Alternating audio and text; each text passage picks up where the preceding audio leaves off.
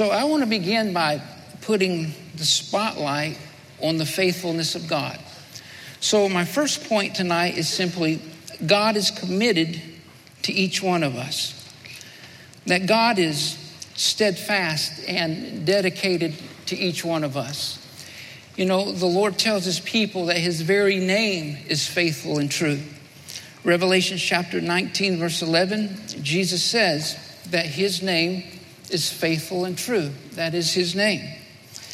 Beloved, God has committed himself to be faithful to each one of us. And there's no greater example, there's no greater pledge of God's commitment than the cross. We all know that the cross wasn't an, a cakewalk for Jesus, it involved immense suffering, immense pain, immense trial. But yet he stayed committed through it all. His commitment took him all the way to the cross and beyond. And beloved, on the cross, Jesus committed himself to each one of us. On the cross, Jesus committed himself to save you. Jesus committed himself to deliver you. Jesus committed himself to be faithful to you. Jesus committed himself to see you through whatever it is you're facing in life. Jesus committed himself to make a way for you when there is no way. Jesus committed himself to fight your battles.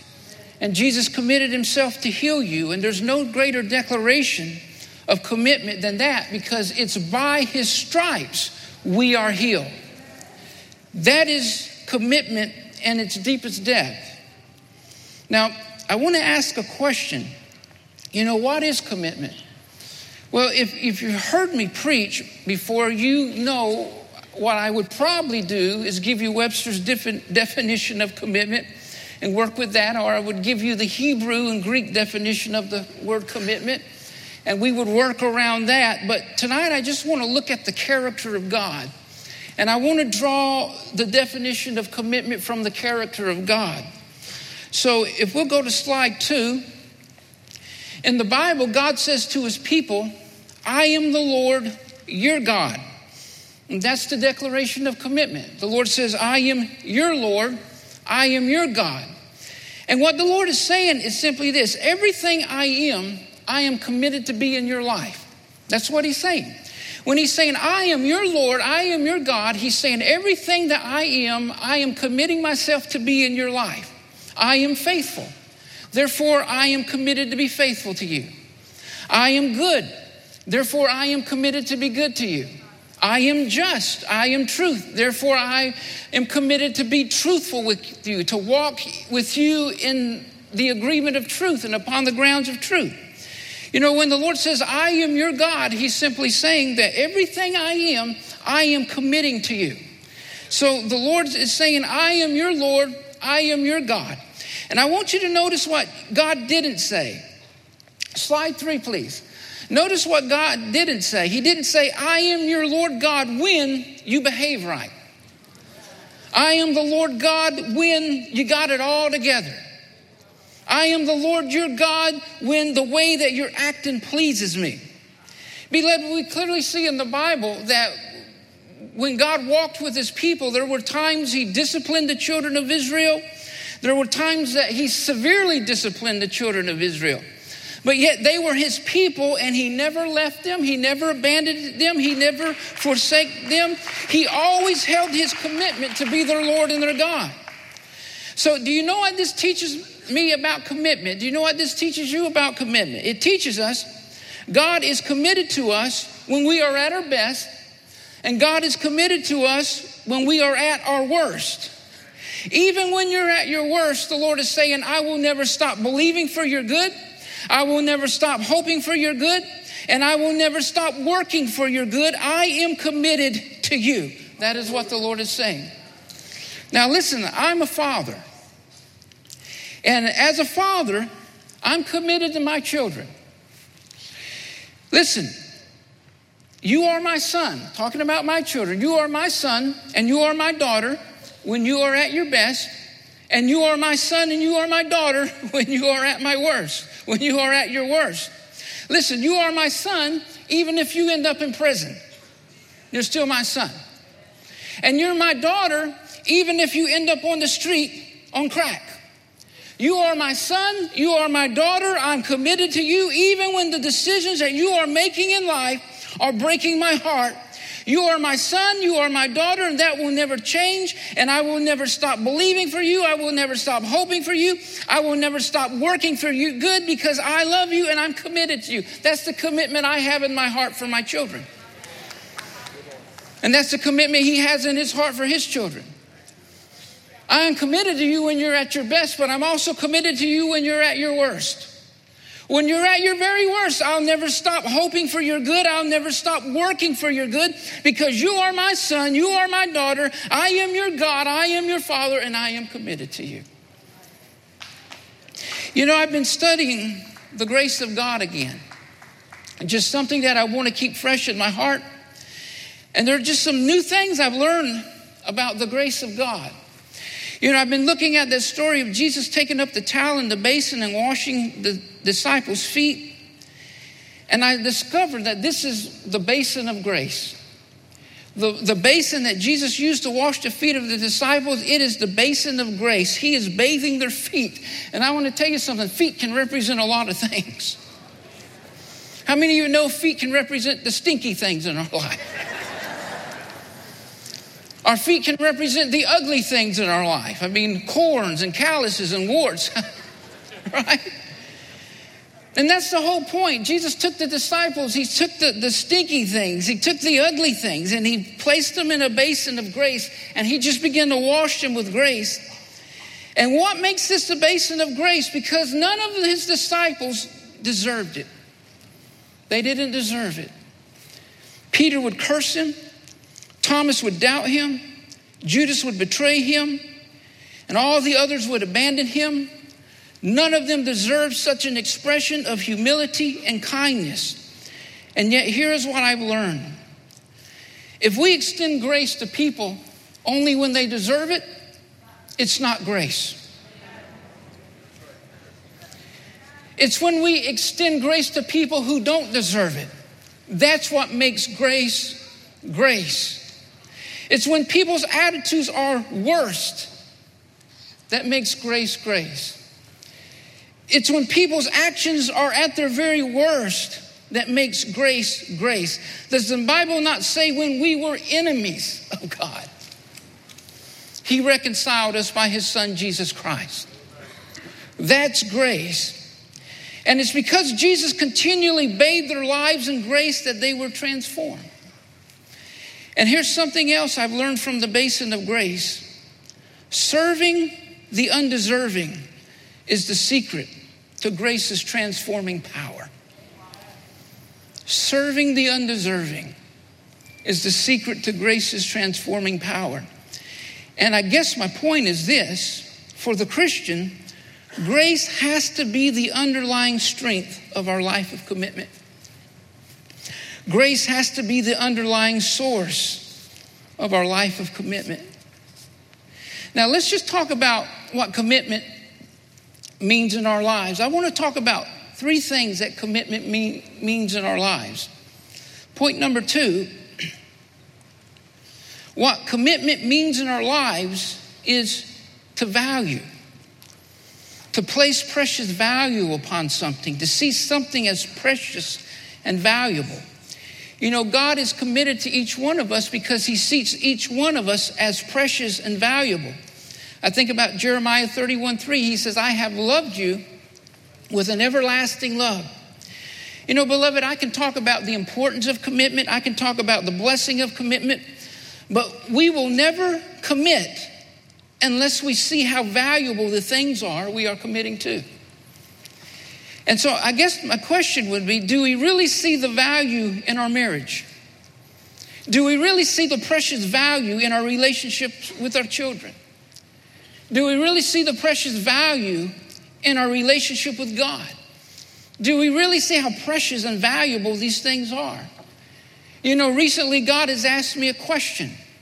And if we'll go to our next slide, the question that has been in my heart is simply this if you only had one month to live, what would suddenly change?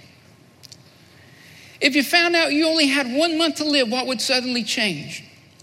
What things are so important to you now that would suddenly become so unimportant? You know, what things are we giving our time and our strength to that would suddenly become so unimportant if we found out we only had one month to live? You know, I've been really thinking about that question. And here's the answer I came up with. If I only had one month to live, the people I love would truly become the most important things in my life. If I found out I only had one month to live, my family would become the most important thing in the world to me. Suddenly, the things that I'm living for, my dreams, my goals, my interests, they wouldn't be so important anymore. So many things that I'm spending so much of my time and energy on wouldn't be so important anymore. Nothing would be more important to me than spending time with the people I love and investing into my relationships with them. Nothing would be more important to me than investing into my relationship with my wife, investing into my relationship with my kids, investing into my relationships with my family. I can honestly say if I had only one month to live, nothing would be more important to me than pouring my life into the people that I love. Because that's what is valuable in my life. It's so tragically, so many people spend so much of their lives giving their time and strength to things that really don't matter, while the important things are being neglected. They're spending so much of their time and their strength on things that really don't matter, and the valuable things in life are being neglected. You know, it's sad to say that one day they're going to wake up and they're going to realize, yeah, I accomplished this and I accomplished this, but I miss seeing my children grow up. Yeah, I accomplished this and I accomplished this, but I missed the opportunity to spend precious time to laugh and to play and to pour my life into my family. You know, yes, I accomplished this and I accomplished this, but I missed the opportunity to spend precious time with them that I will never get back. In my short lifetime, I've invested into the wrong things while neglecting the most precious things. Amen. Kind of quiet tonight. You know, if I only had one month to live, my relationship with God would certainly be the most important thing in my life.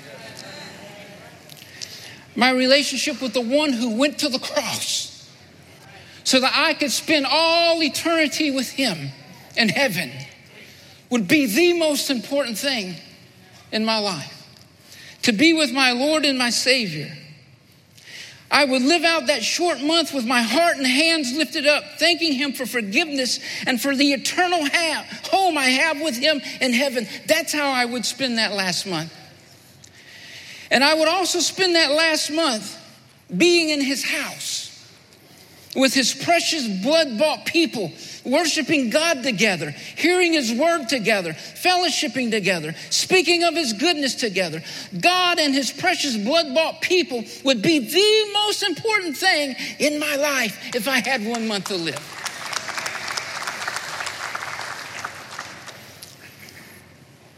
Loving God with all of my heart and being in church with His people worshiping Him together, loving Him together, encouraging one another in the Lord.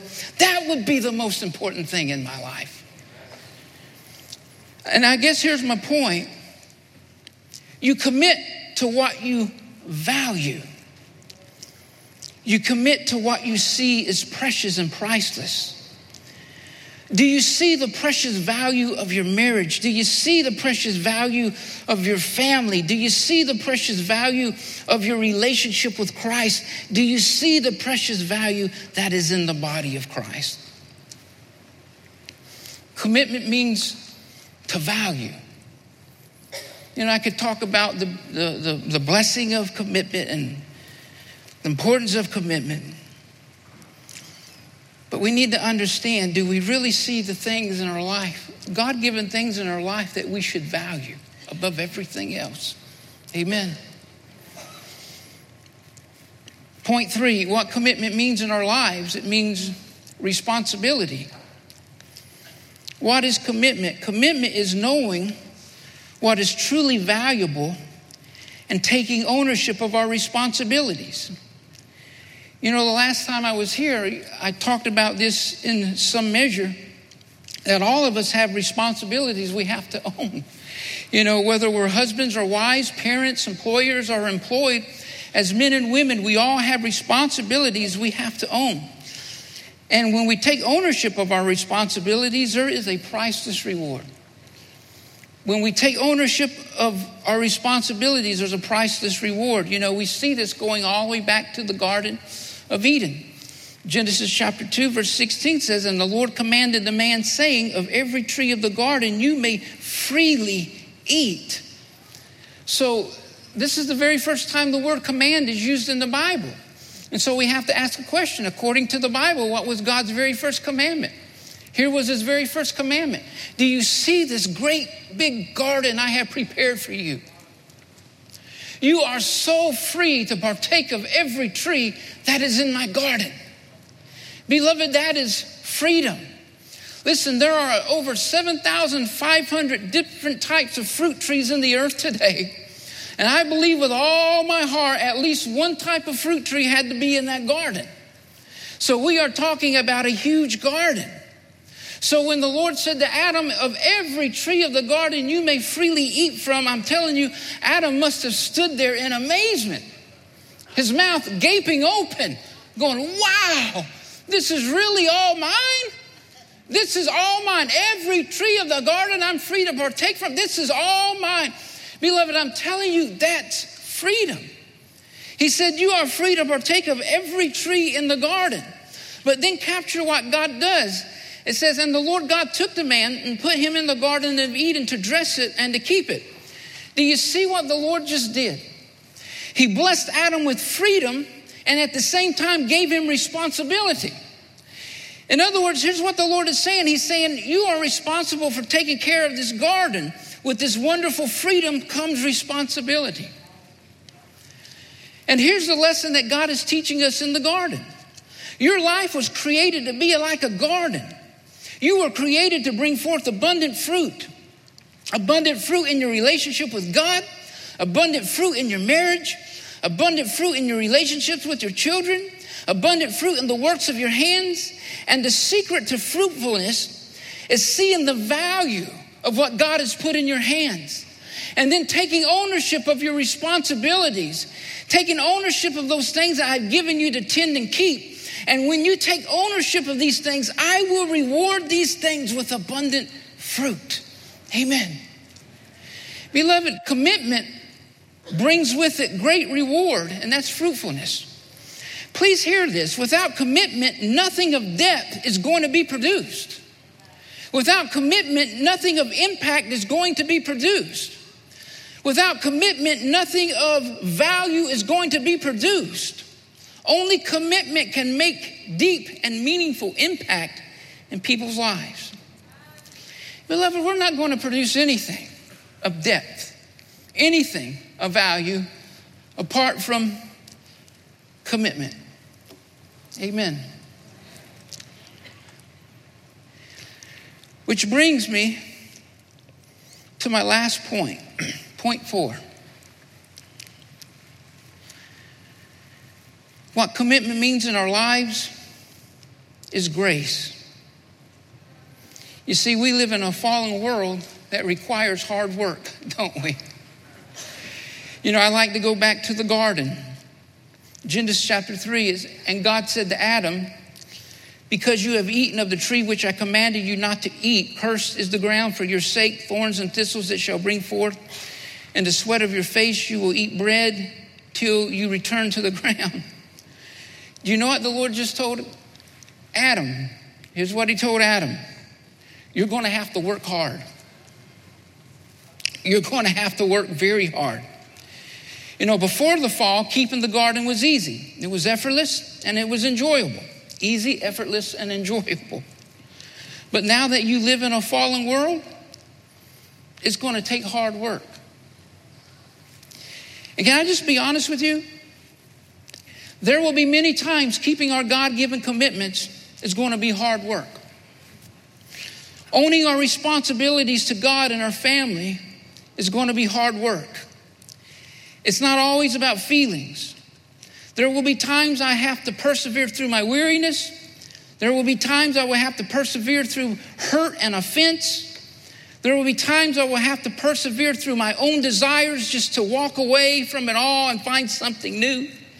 And if I'm going to continue this road of commitment, it's going to mean one word, and that's grace. Beloved, I, have learned it's impossible to live a life of commitment in your own strength. It's impossible to take hold of your God given responsibilities and honor those responsibilities in your own strength. It takes grace, and sometimes it takes incredible grace. Amen. Which leads to my last slide. All the grace we need is available to us. All the grace we need is available to us. You know, when you completely lean upon God and you completely depend upon God and you completely lean upon Him, all the grace we need is available to us. You know, we have to remember we have such promises in His Word, like Romans 8 11. It says, The same Spirit that raised Jesus from the dead lives in you. The same Spirit that raised Jesus from the dead lives in you. The Holy Spirit lives in us to help us find the strength to do what our own natural strength cannot do. What my own strength cannot do, He helps me to do. Where my own strength cannot stand, He helps me to stand. Where my own strength cannot walk, he helps me to walk because He lives in me and He lives in you. Amen. So I want to answer one question briefly, talking about this life of commitment. You know, seeing those things, having eyes to see those things that God put in our life that are absolutely precious and valuable and taking responsibility for those things and, and, and staying entrenched in these things. Commitment. And the question I want to ask is simply this Do we do it perfectly every time? We don't.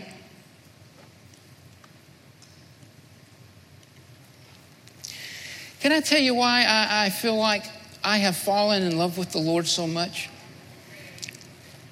You know, when I got saved, I fell in love with the Lord, but walking with God for 25 years, I've really fallen in love with the Lord. And you want to know why I feel like I have really fallen in love with fallen in love with the Lord? Because my Christian walk has not been perfect. My Christian walk is full of failures. My Christian walk is full of mistakes, but He never left me. Not one time.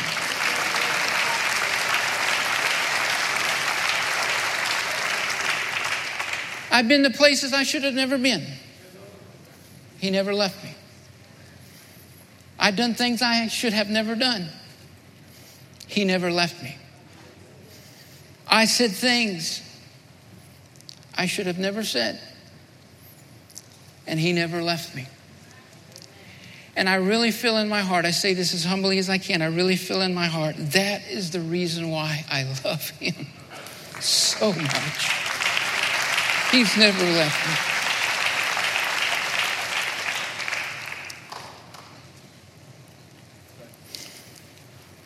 me. You know, one morning not long ago, I was laying in my bed it was in the morning and I had just woken up. And when I woke up, I suddenly felt so overwhelmed by failure. Just a sense of my own failings, a sense of my own mistakes. And I was just laying there crushed. Couldn't find the strength to get out of bed when suddenly the presence of the Lord filled that room. And I heard God speak to my heart so plainly, and He said, Tim, get up out of that bed.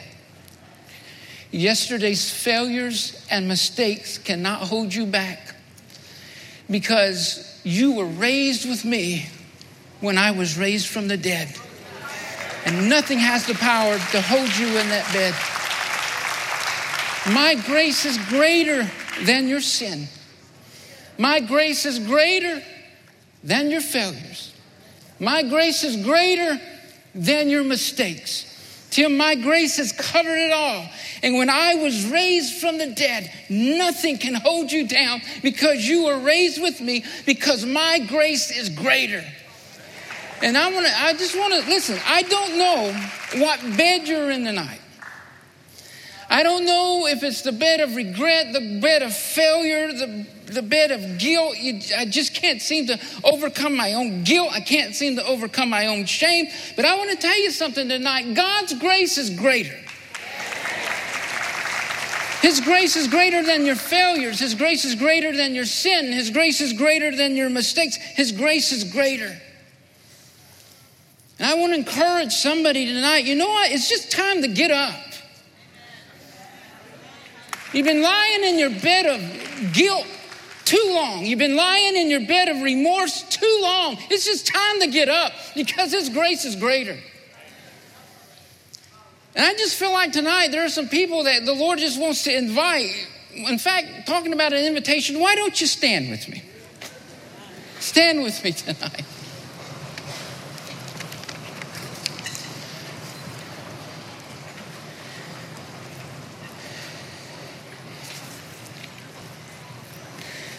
I just feel like in my heart there's some people here tonight that would say, Pastor Tim, I have made some terrible mistakes, terrible failure. But I feel like the Lord wants to encourage you tonight. You know what? My grace is greater than that. It's greater than your sin, it's greater than your failure, it's greater than your mistakes. And tonight, I want to renew my marriage vows with you. That's what God is saying. God is saying, listen, just bring me your mistakes, bring me your failure, bring me your sin, just bring it to me because my grace is greater. And I want to cover it. If you need to repent, then repent. But just bring your failures, bring your mistakes. And in turn, I want to renew my vows to you. I will never leave you. I will never forsake you. Walk with me again. Walk with me again. Love me with all your heart again. Surrender your life to me again. And just know, just know in your heart, walking with God, it's not about your strength. It's about my spirit living in you. My strength, my grace. So if that's you tonight, this is the invitation. God, I, I just come. I bring you all my failure, I bring you all my sin. I bring you all my mistakes. Oh God, would you just cover me with your grace? And God says, I will. And I'm going to whisper into your heart, I'm going to renew my marriage vows to you that I am your God and I will never leave you and I will never forsake you. Beloved, that's grace. Amen. You that come to the altar tonight, I don't know what your sin is. I don't know what your failure is. I don't know what those things are that, you know, keep us living in that prison of guilt shame, remorse. But I knew I do know this. God's grace is greater, and He has not left you. And all it takes to just start walking with God again is a simple prayer of repentance. God, forgive me. Forgive me. With a sincere heart, God, I, I, I asked you to forgive me. And you will hear the Lord say, Now walk with me again. Let's walk together again. Let's love one another again. Let's fellowship one another again because I've never stopped loving you. And I, I just want you to know very simply God has never stopped loving you. And He's just inviting you walk with me again with all of your heart, with all your soul, with all your strength. Walk with me again. Amen.